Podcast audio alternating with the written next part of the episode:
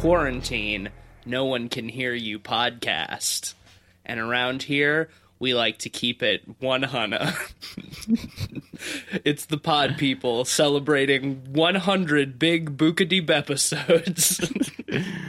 I'm Matisse Van Rossum, and I'm the last surviving member of this podcast. I'm- Signing on.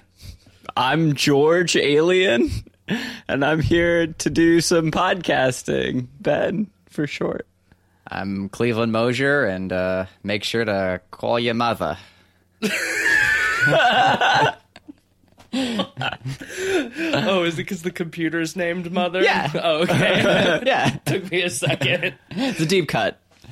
Well, we did it. We got all the way to 100 episodes. And some of you might be thinking, but Matisse, what about those mini pods that became the format for the regular show? What about those? Didn't you really hit 100 episodes about 25 episodes ago? And to you, I say, listen here, buckaroo. Do you think I'm going to go in and renumber all of these things? Absolutely not. So this is our 100th episode. Yeah, shut up, nerds. Shut up, nerds. You think you can count things? you think this is a podcast where we count numbers? It's not a math cast. No, this is a horror movie podcast, not a cast for fucking calculus. Horror movies notoriously don't care about numbers. That's right. For our 100th episode, we decided to do something very special. We decided to watch Alien, the 1979 classic by Ridley Scott, written by Dan O'Bannon, and starring a whole bunch of very good actors, such as Sigourney Weaver, Tom Skerritt, John Hurt, Veronica Cartwright, Harry Dean Stanton, Ian Holm, Yaphet Kotto, and Bolaji Badejo And a great cat. and a great cat. One of the finest cats in cinema history. My personal favorite cinema cat. Yeah. Also, art by H.R. Giger and uh, Morbius. Uh, Mobius. Mobius. Drinking a Morbius Morbius drinking a 40 in the death basket. Good old Eric Andre deep cut there. Well, this uh, this episode is off to a great start. Can you tell we've been doing this uh, at least a hundred times? Uh, clearly, we are experienced professionals who know exactly what we're doing and aren't afraid to go, uh, or are afraid to go off the rails. Because I was being sarcastic. Yes. Well, uh, this is maybe the complete opposite end of the spectrum from last week's pick, The Evil Within.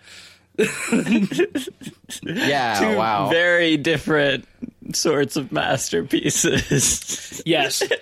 uh, Alien is probably my favorite movie of all time if you put a gun to my head and made me pick just one. So I've been wanting to cover this one on the show for a really, really long time.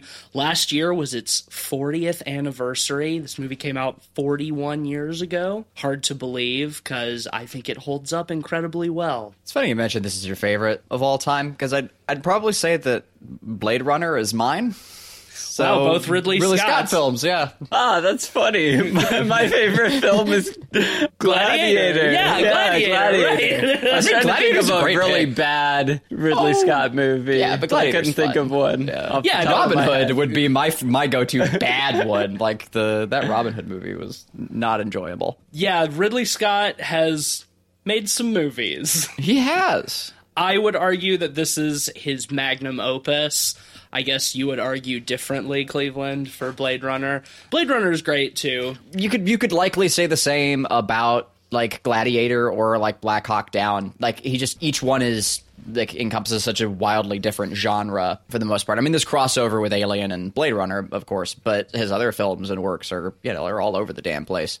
It's Well- true, yeah. He has not been uh, tied down to any specific genre over his career. at all. The the funny thing about Blade Runner to just go on a minor sidetrack here is Sure, I mean, it really don't get to depends on Blade Runner which of the the 15 cuts of Blade Runner we're talking about, whether Yeah. it's a masterpiece or not.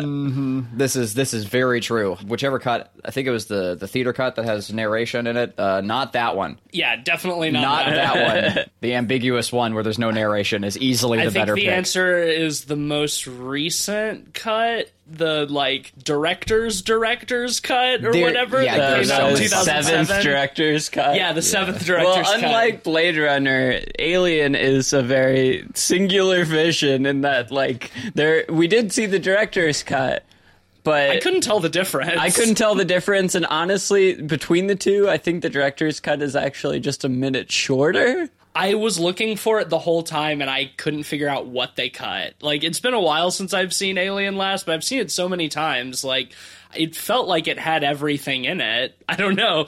Like the production of Alien is one of the most fascinating parts of it to me because it was really born out of the failure of Dune, Alejandro Jodorowsky's Dune, and all of the people that he was bringing together, like uh, H.R. Giger and Dan O'Bannon and Mobius, were all like working together. And when the production of Dune fell apart and they realized that it would never get made, they said, "Hey, let's collaborate on something else," and that something else was Alien. I'm glad that we got something out of that.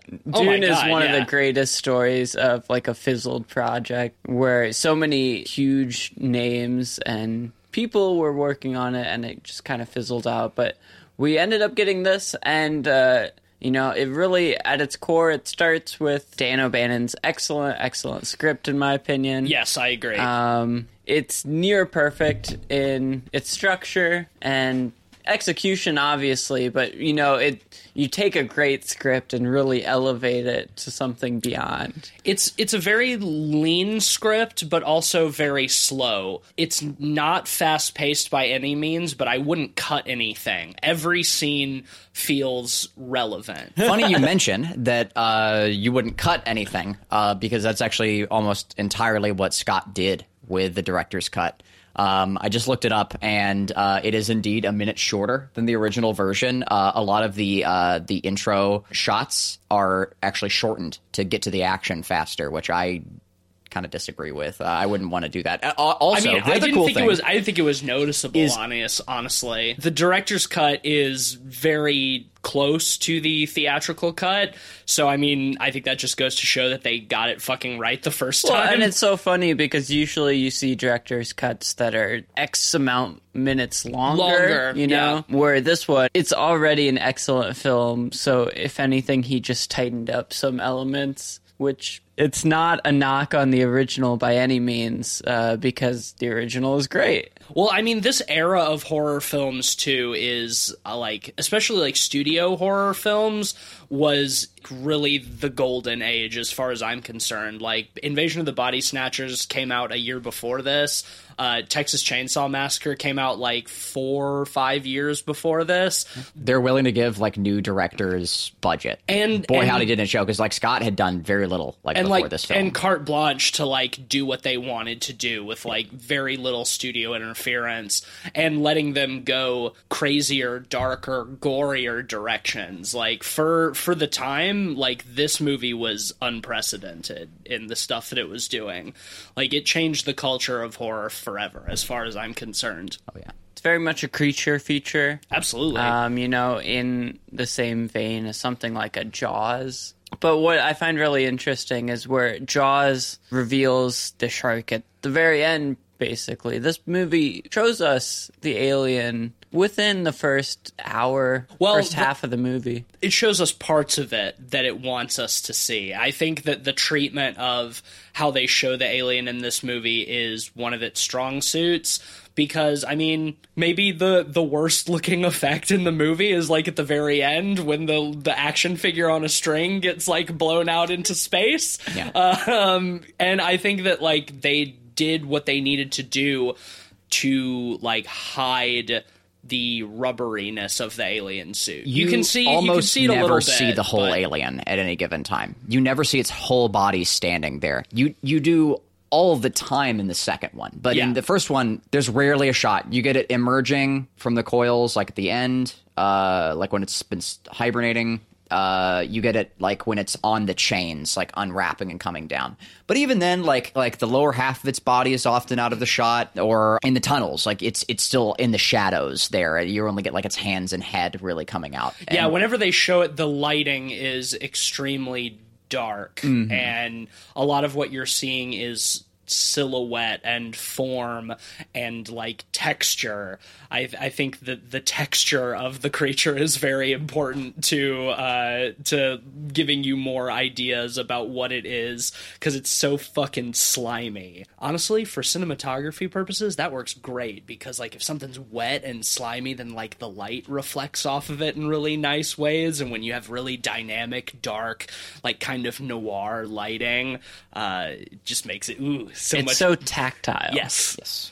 yeah uh, i mean just in general that's everything in this movie like the the production design is fucking insane Top tier. the I number mean, the, the ultimate, the prime standard. the number of models and miniatures and, And full-scale and full sets. sets and props and stuff that they built Like, is let's talk about how many old planes they took apart to make those sets. Every component and panel on the wall was like meticulously built by the crew. They scavenged all manner of World War II to present day, like jet engines and turbines and stuff, to and like took them apart and like reassembled them into other objects, like to to match on the ship. And it's just so cool. It's to scale kit bashing, essentially, like what you what you get where like they took like battleship parts for like models to to make the Death Star and you know other or the the ship in this film the well, yeah, which they did plenty of in this Uh, as well. yeah, there's a lot of kit bashing for for the Nostromo as well. God, I love it. It's I, it might be like my just one of my all time favorite film aesthetics. Kit bash like actual set ships when they look that good, they're just unbeatable. And it is just such a fine line, I think, when it comes to practical effects for for either like people in suits or spaceships. Uh, it is such a fine line between it's a spray bottle you know, it, like the the Dalek is is just a trash can, or it is real. It it is actually something you can reach out and grab. Um, and it, it's such a tightrope walk with with practicals in a way that like CG isn't necessarily you know the same. Well, let's talk a little bit about what the aesthetic of this movie did for, I think, science fiction as a genre. Because if you look at sci fi up till this point, or at least this era, it's all very clean, futuristic, pristine, like cr- like smooth, reflective chrome, sterile, white spaces. You know, it's the future.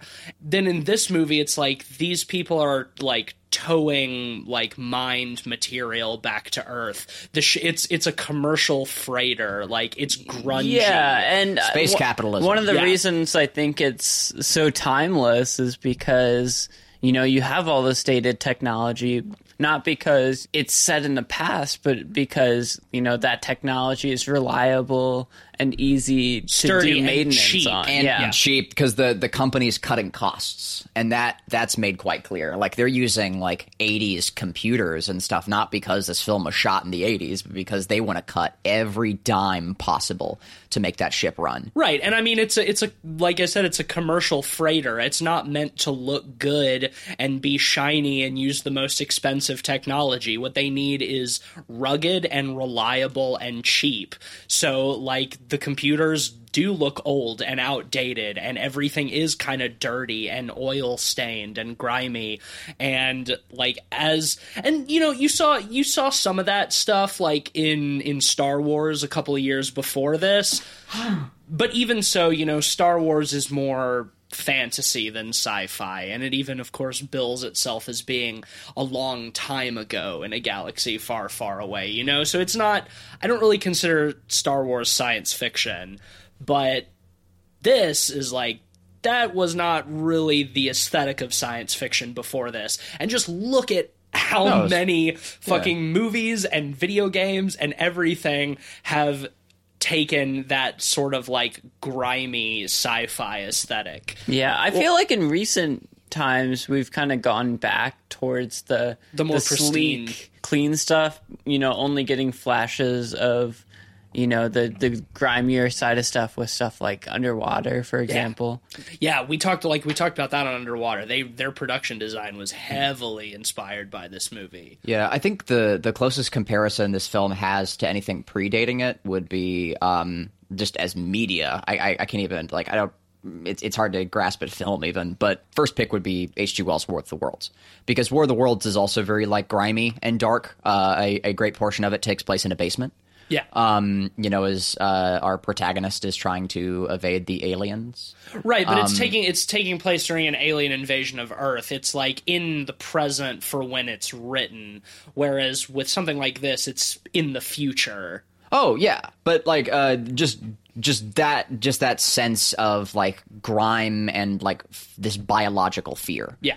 Uh, you know, this this Lovecraftian sort of quality of the unknown. The horror of of Alien is uh, only partially technological. Uh, the the majority of the horror uh, extends from biology. Like this is a biological horror film. Yeah. So much of science fiction is focused on the technological. Uh, so very often it is the the Verne like submarines and spaceships and rockets and Well, technology elements. has a lot of horrifying implications. right.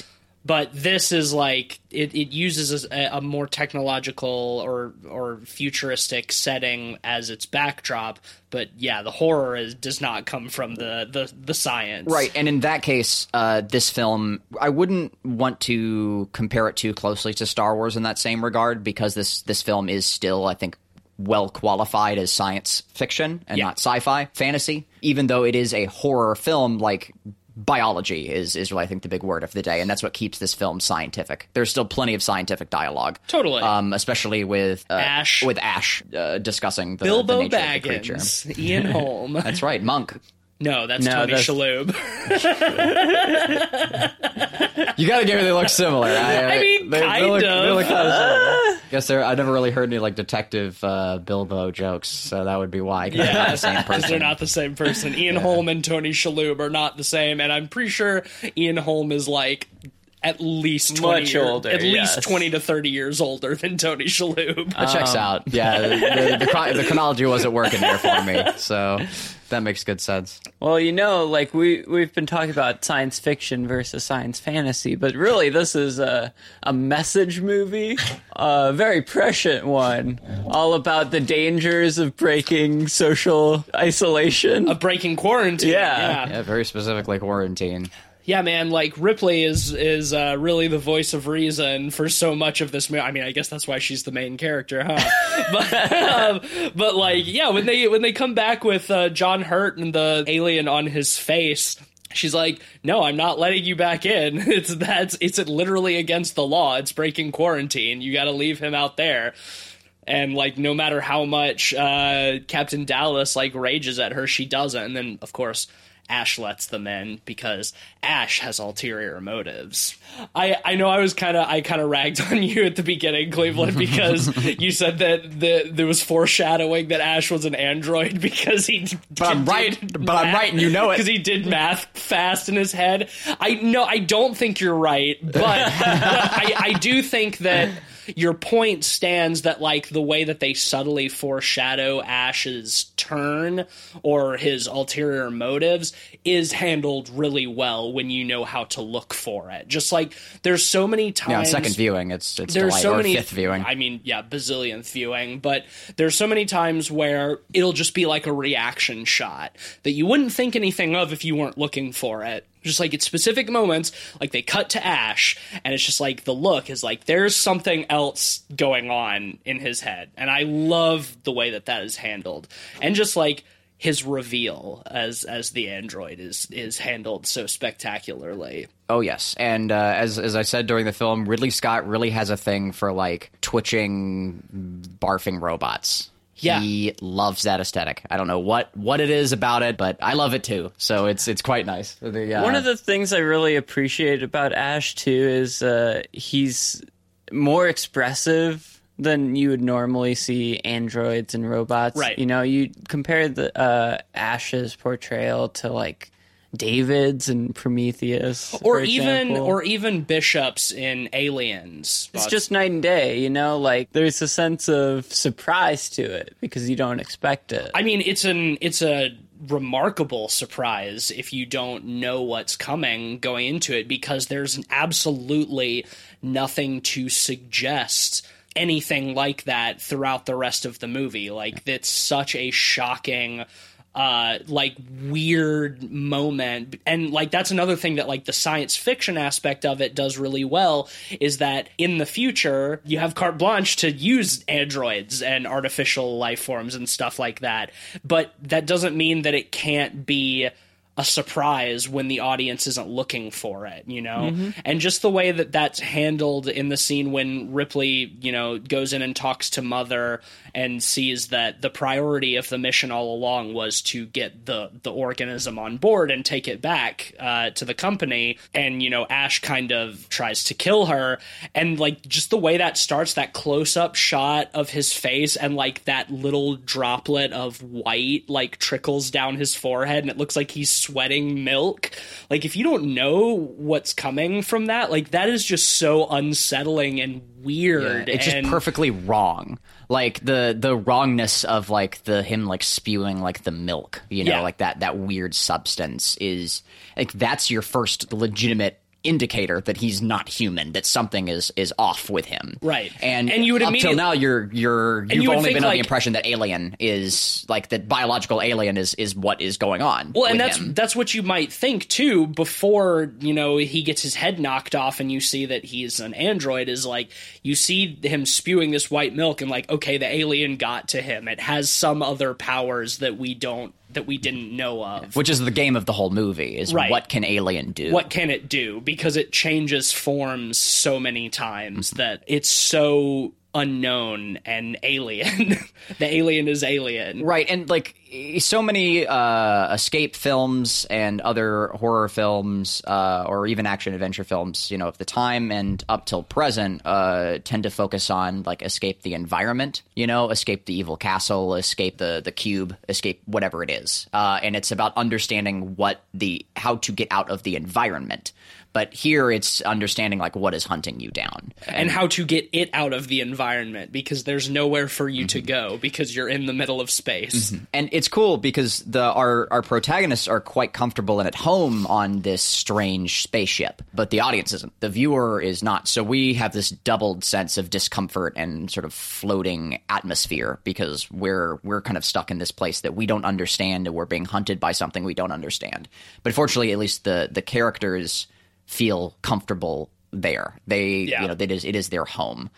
It's, the, it's their norm Go, going back to Ash, also his uh, nature uh, is is alien as well. It still carries on the core themes of the film. Yeah. uh, he is a non biological alien. He's a he's a synthetic based life form. Yeah. instead, still non human, uh, and it plays at those same themes that were largely popularized by Hollywood and cinema well before then. There are plenty of uh, tropey examples of uh, like serial sci-fi uh, before now that pulled from the secret android sort of thing because it's oh they're they're secretly a communist. It's that same principle. It's invasion of the body snatchers exactly written all over invasion and uh, it's so gratifying to see that done realistically and terrifyingly and horrifyingly legitimately so and not in a, in a 50s serial sense it's it's just so gratifying you bring up a good point that I think the title alien does not refer to the word as a noun, it's as an adjective. It's more than just the alien creature, it is about what makes something alien.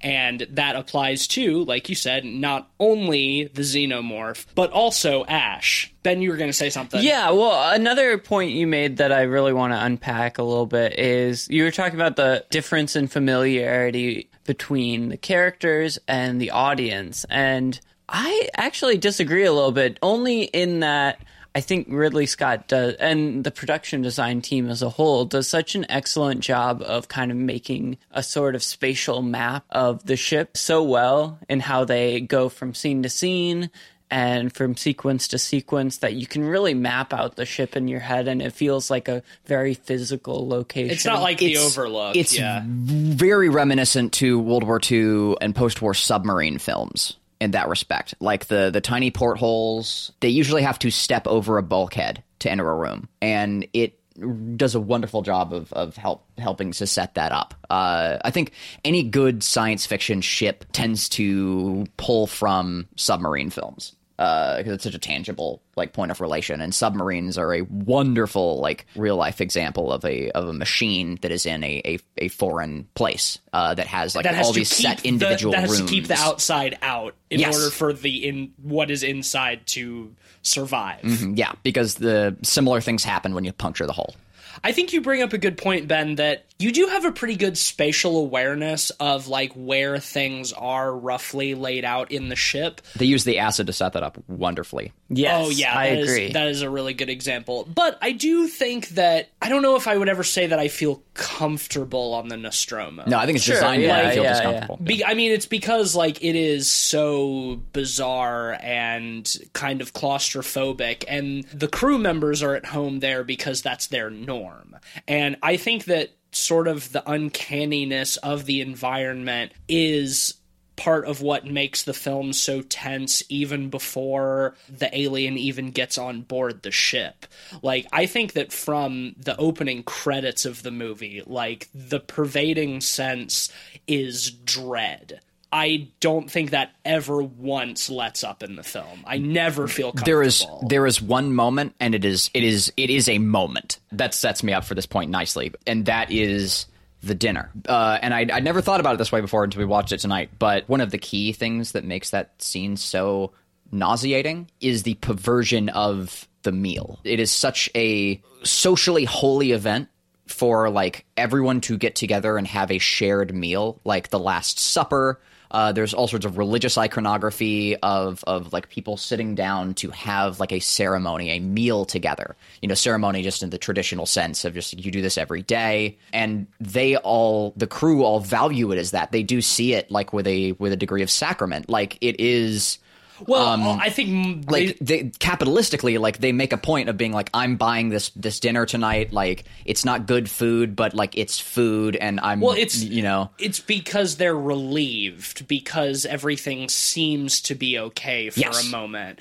because the face hugger has fallen off of John Hurt and it has died and he seems to be okay and everything seems hunky dory. so they have this one moment to like it was- it hold was on to something traditional they were so scared and tense before this and they think okay cool we're about to get into our cryo chambers and and when we wake up we'll be back at earth. Everything's cool. Crisis averted. Whew and then it gets so much worse mm-hmm. immediately. Immediately like in that same scene there there's no opportunity for downtime. The crew doesn't go like they don't even have a chance to head back to their bunks or like allow you to process that you're having a good moment before the good moment is gone Yeah, well, I mean, it's one of the most famous scenes in film history and one of the f- probably most famous on set production stories in film history, as uh, Ridley Scott and Dan O'Bannon did not tell the cast, except for John Hurt, what was going to happen during that scene. I think in the script, all it says is the creature emerges, I believe. And so Veronica Cartwright screams during that scene when his chest explodes and sprays blood everywhere. And all of the cast reactions were supposedly legitimate because they did not know that that was going to happen. They did not know that the creature was going to emerge from John Hurt. It's very much in the same vein as like Friedkin shooting a gun behind a character's head right before calling action. Yeah, You know, on The it's that- Exorcist, or spraying the the pea soup into into the priest's face, like he wasn't expecting that. Yeah, like those authentic reactions. With with William Friedkin, it seems a little bit more, uh, a little bit crueler. Like firing a gun behind somebody's head is pretty extreme. Oh, and of course, one of the best examples too is like them dropping in Die Hard, uh, them them dropping Alan Rickman. Alan Rickman uh, early to get that genuine surprise reaction in his fall in Die Hard. Like there there's some great moments of, of directors like pulling one over their uh, uh, over the cast. Um, in some cases to too far Pushing of a degree. Uh, see our episode on The Shining. Um, but uh, in this case, I think it worked fucking masterfully. Like a huge part of what makes that scene outside of like John Hurt's performance as he's dying is just like everybody else's reaction. The what the fuck is happening look on everybody's face. You can't fake that. well, and also the blood was real. was it When- like pig's blood? uh, lambs. They boil it. Uh, so like uh, Veronica Cartwright, like when she gets splashed with blood, they're throwing buckets of blood on them, and it's it's animal blood. They did get animal materials for the the violence in this movie. Like this is this is old Hollywood. when they're doing the autopsy on the dead face hugger and you see like the bot like its bottom part that was like a horseshoe crab and yeah stuff. it's you can tell it's real And lamb. it's real meat like it's Yeah. it's fleshy like those effects look so fucking good well, it's because they went to the butcher shop and Yeah. played Lego. Like it's, it's fucked up.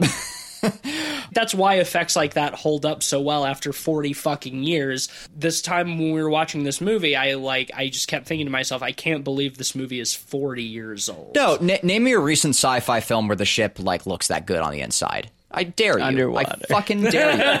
like, uh, like un- under. Mm, I mean, I don't know. Like we're running down like the tiled hallways and stuff and underwater. It's not the same. I know you're being sarcastic, and I and I hate you, but like, it- it's hard. It's hard to not take the bait, Ben. God damn it. I mean, just another example of like incredible set design in this. And probably my favorite set in the movie is the the alien spaceship on the planet surface. Oh yeah. Uh, did, you, did you know? Uh, I- Prometheus nonsense aside, I like as much as I I do like Prometheus and I love aliens. love bits. Like it's it's always hard for me to not think about Alien as like a standalone, self-contained film because I don't know, it almost feels more sacred to me that way. So I try to like I try to not think about Alien in context of any of the other sequels or spin-offs. I think Alien, it's. I don't know why. I mean, we're gonna unpack why. Like, it's easier for me to do that with. Even Alien to Aliens and Alien 3 and AVP and all of those. even though I, I have such a high regard for Alien, I, I have so little of an issue with the other iterations. yeah. Well, I And think that's so often not the case with me. Oh, yeah, what's interesting about the progression of the series as a whole is much like something like Mission Impossible. They bring on a different big director to do each one. yeah. You know, and I think Mission Impossible has been more consistent with the quality For sure. of those sequels, but Alien, you know, you get interesting results from that. Uh, Interesting is a good word. yeah, well, you know, you get very unique visions. each one is kind of a different genre of film as well. so it's easier. I think it's easier to separate them. Yeah, and they're all fairly self-contained. You know, they have linking bits to them. You Yeah. know, Weyland-Yutani or Sigourney Weaver, Right. or of course The alien. the alien. Yeah, but I think they all work on their own to the point where you could probably watch any of them by themselves without much context and get and a lot of out of fine. it. Yeah, I think so. Cleveland, you sound like you had more thoughts on the space jockey's ship. Oh, thousands. Um, it's one of my favorite pieces of imagery. Like it, it is the most iconically just unknown and strange use It's of alien. forms. No one's done it better. Like everyone, everyone's always aping Giger. Like how do- how do you top that? These like strange like like psychosexual images. Uh, even the the Biological strange- looking machinery. Right, like even the space jockey's uh, like giant cannon, you know, looks phallic. It, it's it's all so so odd, and and to to leave it at that, to not explain like what the strange space cannon thing does, to just show us this like this odd image of like this like weird like germination machine, like like what the fuck does this do, and and to just leave us with that, you know, know that like these aliens that were clearly trying to achieve some form of some form of like astral hubris, right? Yeah. like they're literally trying to like fuck the stars with this strange like dick machine and they got got by the alien right? Like the, something burst out of its chest that's Yeah. sitting on this this device. I mean, and the alien itself is like the ultimate physical personification of like sexual violence. Right. Like its whole its whole life cycle is about like penetrating and violating and laying eggs and its head looks like a big dick and like it's all it's it's all thanks to Giger. it, oh, like, oh yeah, I mean he that- was he was a sick because the script was inspired by his art in that respect. Yeah, like well, the- his his designs came first for Yeah. uh, like the I mean, the script. Four is the painting. Yeah, the the script formed around the same time, and Scott got him, went out to to find him for for that Well, no, because like, he was they part of brought the- in those he was part of the Dune to crew. Yeah, he's Yes. part of the Dune crew, so he was he had been collaborating with Dan O'Bannon. So Dan O'Bannon insisted that he come along when they got But interestingly enough, uh, they were actually under time and budget on the alien ship. Fun fact. I, I I see you like shaking your head, like like who who could who could give a shit, right? But I and I It think look- yeah, it that's part of it. Well, part of what I think makes it look so good is is that fact because they were legitimately working with what they had to do that. Now, that being said, what they had was like in the middle range, you know, like it was pretty good. Yeah. Like, but um, they were under what they were shooting for. A lot of what makes the alien ships so fascinating, I think, is that so much of it is obscured by fog. They used they used uh, a lot of camera tricks. Um, that they weren't planning on having to use to to give us like those those sequences, and the mystery of it is so much cooler and more terrifying. It's just like the Jaws comparison you made earlier, Ben. Like famously, that shark, like we even talked about in our episode, Yes. was fucking breaking down all the time. So they had to show way less of it than they intended because they didn't want to show off how fucking dog shit that the machine was. And the effect of that is it makes the shark scarier. yes, And I think that so many times you see that ingenuity come from like unideal situations. Like, well, we got to make do with what we fucking have. And a lot of the time it's leave more up to the audience's imagination. And just like the little tricks they used, like in all of the wide shots of them, you know, in the spacesuits, that was like Ridley Scott's kids, I think. Yeah, it was. In in spacesuits to make everything look bigger. So it's like just little fucking tricks like that. Like you take a set that is smaller and then you put child actors in spacesuits and all of a sudden it looks enormous. It's true also, uh, especially by comparison, the Nostromo we have well enough mapped out in our headspace, right? Like you can track the whole thing because they had a lot more time and budget on the Nostromo. Whereas the crash site is much more nebulously laid out. We don't really know where on the ship John Hurt comes across the eggs or where the space jockey is in relation to the entrance. When, after they enter, how long they've been down that narrow hallway. None of those things really piece together perfectly. There's a lot of fog in between because it's a large object as they approach it, but we don't really see any direct, you know, links on the inside. Whereas in Prometheus, we we we get the whole thing mapped Well, out. I mean, that's the thing is like Prometheus felt the need to explain all of the stuff that didn't need explaining from Alien. Yes. And Prometheus is fun. It's got some Oh, yeah. fun parts I- like I, I, I liked having it explained to me, whether it needed Sure. to be or not. Like I thought but it was it's fun getting like it. once once again like that's part of the reason why I look at this movie as like self-contained because the implications of all of this stuff are so much cooler and scarier. yes, The idea that like the space jockey is like a weird like biological mechanical thing that it's like sort of fused with the ship. The ship is very biological. Did the eggs that they find like were they transporting them?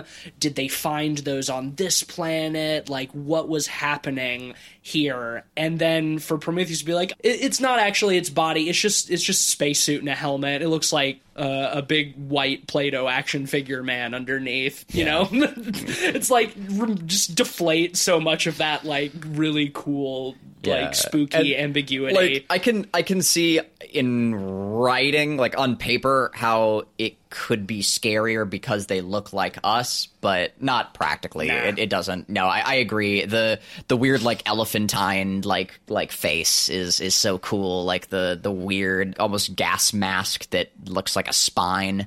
You know, like it's it's so cool. Yeah, and, like its chest is broken open and it looks like ribs, but nope, turns out that's just a spacesuit too. Later, You're- we're not here to talk about Prometheus. But I think looking at the differences between the two is quite interesting because uh, I think you made a really good point earlier that while the xenomorph and its different forms are shown fairly early in the movie, it's shown in parts, you know? And I think a lot of that is obviously because of limitations of the budget. But I also think it leaves quite a bit up to the imagination. Totally. And I think while we see the full xenomorph later on in, you know, like all the sequels and Aliens, and it's done really well in, you know, Aliens, for example, I think you get more mileage out of less in this movie Yeah. just because of what they don't show. And especially just because like having you have to think about when this came out, there was nothing like this before. Like the the xenomorph has been so ingrained in pop culture and horror culture for as long as we've been alive, you know, we've always been aware of it. And just to like try to get in the mind of somebody who is seeing this in theaters for the first time. My mom was one of those people. She told me about it and how like weird and scary the experience was. But like when you don't know what the xenomorph is and what it looks like, like how well it's hidden is terrifying i think just like what is this disgusting creature that is so horrifyingly like killing these people for what reason you know The reason is it knows nothing else. It can't be reasoned with. It's it can't be bargained organism. with, etc. The rest of the Terminator quote that I've forgotten. like Yaphet Kotto says to Ash, you sound like you admire it. I do. I I admire its purity. Yeah. Yeah. No, fuck, that scene is so good. Ian Holm is great, man. He's an underrated actor, I think. I wish he was in more big stuff. But he was a good Bilbo. Yeah. he's, a, he's an Sure even better was. monk. God damn it. show, show Ian Holm some goddamn respect. If we were going to talk about Tony Shalhoub, we'd be talking about Spy Kids. or the masterpiece Pain and Gain. truly, truly a work of genius. Uh, It, it's so hard to to break into this film for me because I just I can't stop just gushing over it. I don't have any problems with it. Yeah, It's- there's nothing to break apart with this movie. Like, yeah, the, just- at the end, the just so alien much looks a little action figure when it gets uh, blasted, and that's about it. It's got a cool cat in it. What's not to love? One thing that I want to unpack a little bit is the score. Um, Oh, yeah, yeah. Done by Howard Shore, I believe. No, um, Jerry Goldsmith, I think. Jerry Goldsmith. Oh, Goldsmith, yeah. Um, Um, it's very, it's a very surprisingly traditional score. It is. Um, very orchestral. I've rarely ever like notice it in the movie except at like the very beginning. The piece that like when the ship is waking up and like everything's coming on that kind of like light but mysterious tune. It's like the only part I uh, of the score Yeah. that like everything else just feels it just like enhances it so well that it just becomes a part of the whole. It doesn't ever it doesn't ever really stand out to me. Goldsmith, also known for uh, Planet of the Apes, Chinatown, Gremlins. I kind of love that. I'm just now. I'm just imagining this film with the Gremlins. I can see that though. Da, da, da, uh, Patton, uh, et cetera, et cetera. Many great masterpieces. Well, in my opinion, like if I were to say any minor negatives, and this is just a nitpick at this point, is I feel like the score is slightly dated. I mean, obviously, it's a product of its time, and on top of that, I I think it doesn't become too much of an issue for me because it is so minimally Minimal. used. Yeah. The only noticeable sequence where it like stands out for me is uh when the acid is coming through the floors and you mm-hmm. get like a weird like orchestral string section. It is very it is very like 70s studio movie score. Yeah, na, yeah. na, na, na, you know, sort of stuff. Yeah, I love it in the opener though. Yeah, the beginning I, just I really like the music. classical space, man. That's such a good feel. It just it's impossible to to picture it without hearing like heady synths. It's just it's so nice to get strings in space. Like I just I love I love that aesthetic peering out across the cosmos and just hearing like those those orchestral movements. Like it, it's it's quite gratifying and to make space feel like so traditional. Ben, to your point though, when bringing up the score, it's also good to talk about the times when there is a lack of score. Yes. Because I think that the uses of uh, silence in this movie are pretty strong. Or not even just like silence, but uh, just like ambient sound. Like I, I think of when uh, at the end when she's set the uh, the ship to self destruct, and she's trying to get to the escape pod, and we have her like running through the corridors of the Nostromo, like with the cat and the flamethrower, and everything steaming, and like the sirens are blaring and the lights are flashing, and you don't know where the fucking alien is, and it could be around any every corner.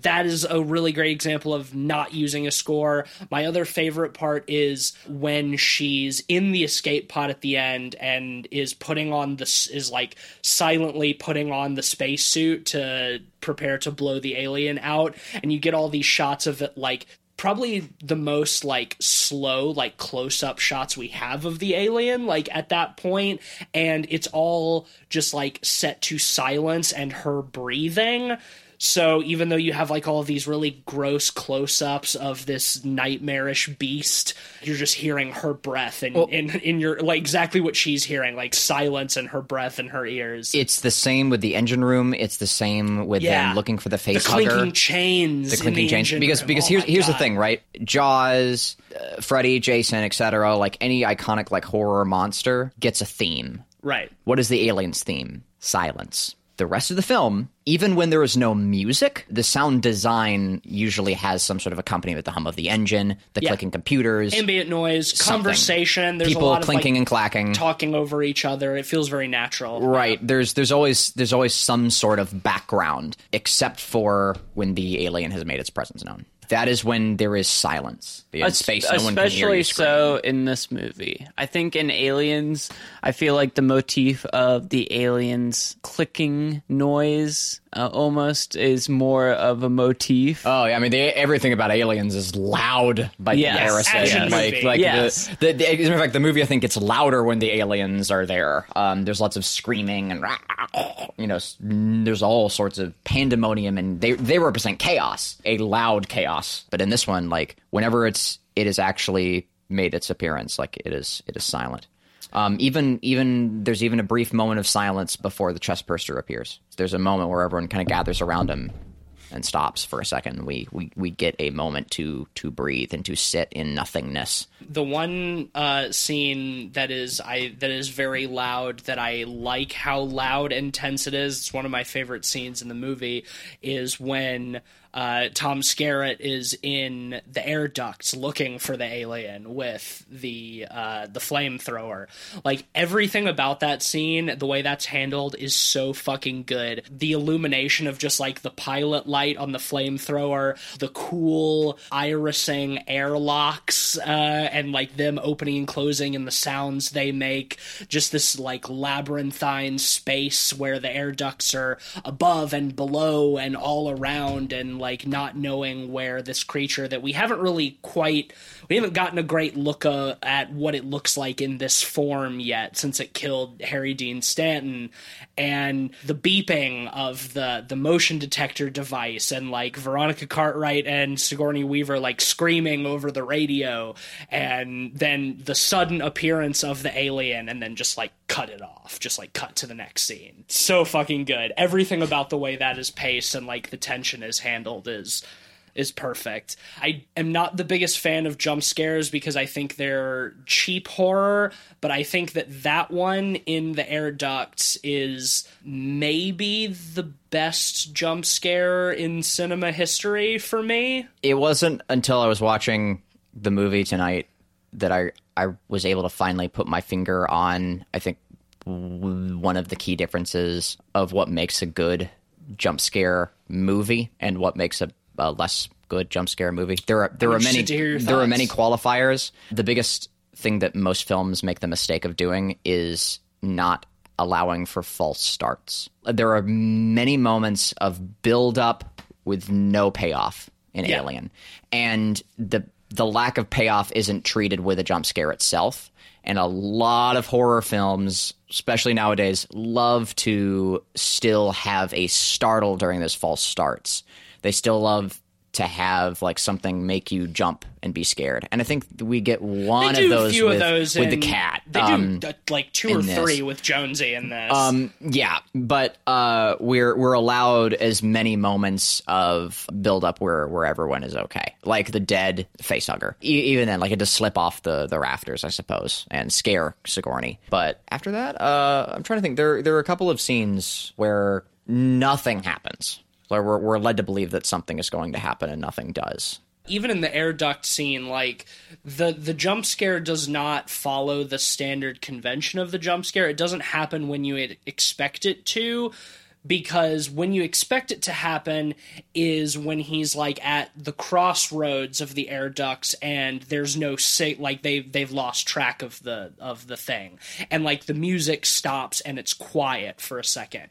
The normal convention is to break that silence with the jump scare. But what they do instead is they have the motion tracker start beeping again and the alien is moving towards him and they're like yelling at him to get out of there and it happens when he's coming down the ladder and turns to move down an air shaft and there's the alien. They set you up for a jump scare that doesn't happen make you feel like you might be okay, and then throw it in at a moment where you're really not expecting it. It's a false footing, Yeah. really. Um, And I think that that's an effective way to do something startling that also still has actual narrative impact. Because most of the time, jump scares don't do that. It's literally just like to get your adrenaline pumping because it startles you. Well, that's the biggest thing. I don't really have a problem with jump scares in themselves. They're just cheap.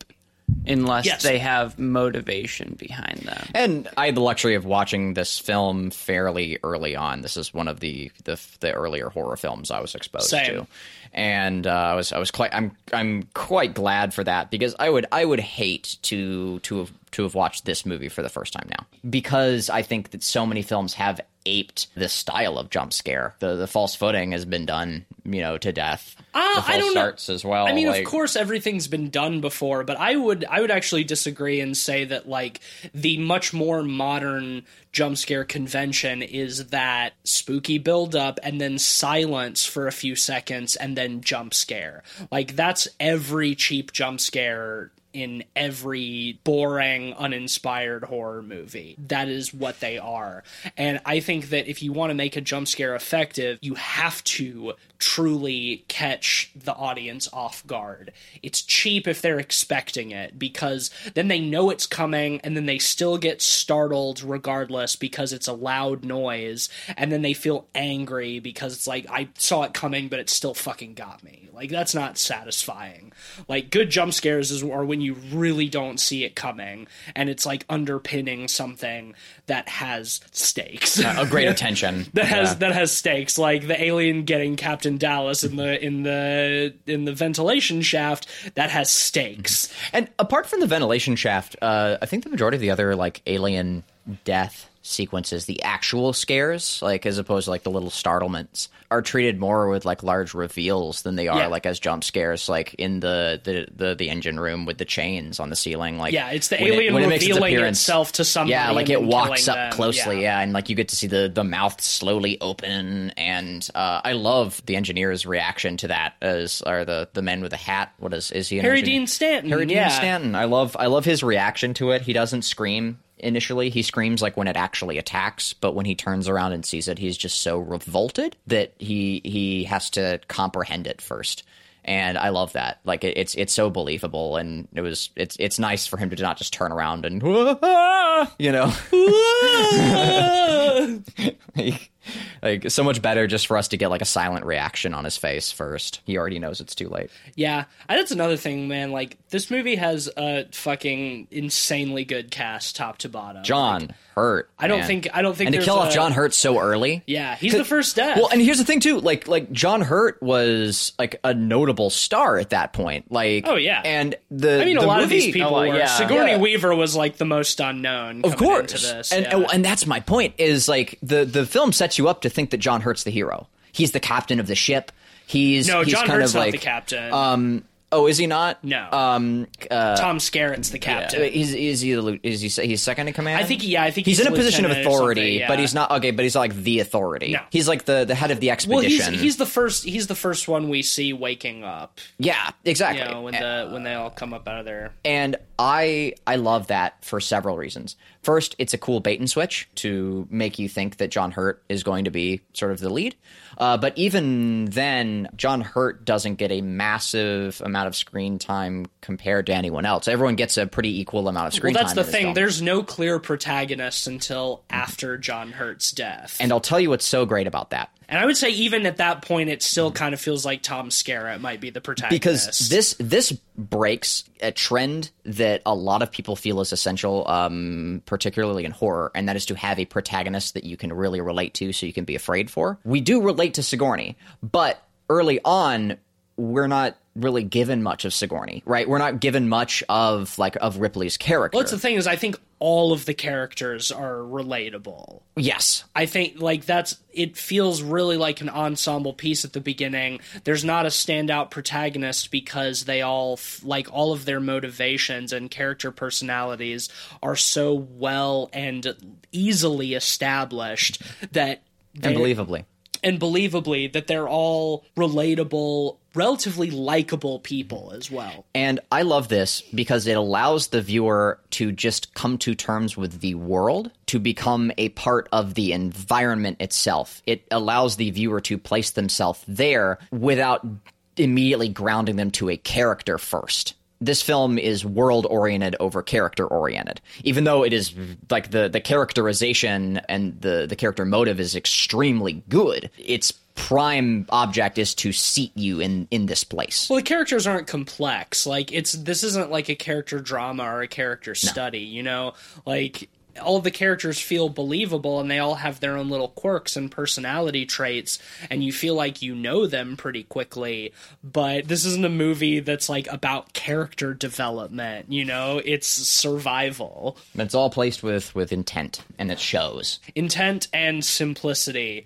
The simpler the premise the better almost every time. Uh, we haven't really talked about Ridley Scott as a person do too we much. need to Do we need to? I, I don't know. He's he strikes me as kind of an asshole and you know more pretentious than is worthy of him, but he's made some fucking good movies Yeah, and some okay movies. Him and his brother both came from the advertising world, which is uh, an interesting point just because of the difference in conceptual framework for things like pacing and style is prevalent in both of their films, especially Tony Scott's films um, more than Ridley's. But I think there's there's a sensibility to really emphasizing style in Ridley Scott's films um, and production value and getting mileage out of what you have. I think Ridley Scott is a really good director. I don't know what I would say about him past that. I think a lot of the success or failure of his films comes from like the other people working on it. Like they're the ones who really set set it over the over the top, I think. yeah. He he tends, uh, from what I understand, he drives a pretty like tight. He runs a pretty tight ship. Like the the man works like like notoriously like hundred hour work weeks. I'm sure he's He's- he's de- a I'm very sure he's intense dedicated to his craft. Yeah, I Yeah. mean, well, like I said, I think he's a very good director. Mm-hmm. But I don't know. It's just like you look at something like this, and you look at something like Prometheus, and yeah, Prometheus was 30 years later, but it's like you look at the difference in quality and like what was missing between Alien and Prometheus, and it's those other great minds like Dan O'Bannon and H.R. Giger and uh, Moebius, and so it's like same director, like same intense, passionate filmmaker, and even trying helm. even with him trying to pay homage to those people Right. Like it is, it is Prometheus still. and Prometheus is like a, it's a fine film, Yeah. but It's even a fun not- film at it's times. not a it's nowhere close to Alien. No, it has moments, but no, it, it's true. It's why Now- it's why I can place Alien as like my favorite film of all time without Ridley Scott being in probably even my top 10 favorite directors. I think it's also why I pretty strongly prefer like as an adaptation like 2049 to Blade Runner as opposed to like Prometheus to Alien because Denis Villeneuve, you know, uh, was able to take the than Ridley reins. Scott. Um, oh, and and also they still had Syd Mead for it, uh, which made a big difference. Uh, who did the the backdrops for Blade Runner and the new one, as well as Aliens, but not Alien. So Syd Mead worked on all those movies, but uh, it doesn't doesn't seem like he worked on Alien. I couldn't find a credit for it. Well, anyway, I mean there's there's so much more to be appreciated in this movie, but I think we've hit all the biggest talking points and most interesting hallmarks. Uh, so do y'all want to rate this? I mean, I don't even know if we have. I mean, to. I it's probably don't. it's probably pretty probably a obvious. unanimous five. Yeah. Golden pod for me. Yeah, yeah. I mean, I kind of spoiled my own rating when I started out saying it's my favorite film of all time. Yeah. But like, you know, uh, It's my favorite film of all time. I'll give it a three. yeah, it's it's a per- it's a perfect film, and it holds up remarkably well for being as old as it is. I hope I can say the same 30 years from now. Yeah, right. Same, honestly. Um, I hope I'm alive 30 years from now at this point. That's neither here nor there. ben, did you have a, a an angry review that you wanted to read? Ooh, yes, I do. I was looking on Letterboxd for some contrarian takes on Alien, and who boy, We'll call this a slight spin off of Metacritic Corner, which we haven't done in forever, but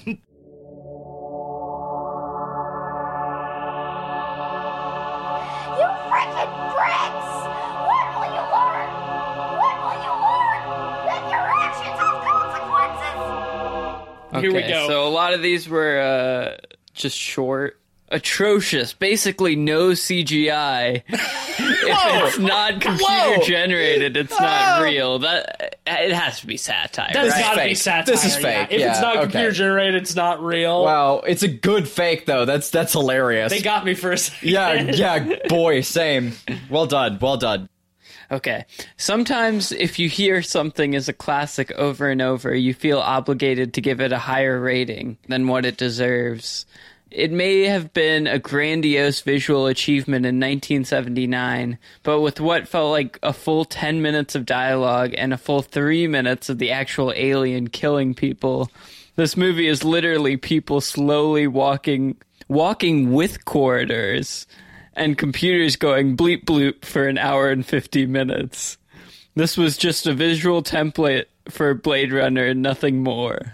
I mean, I know this is an audio medium and the people listening can't see me, but I was making a slow jack off motion that entire time because that that's how I feel about that.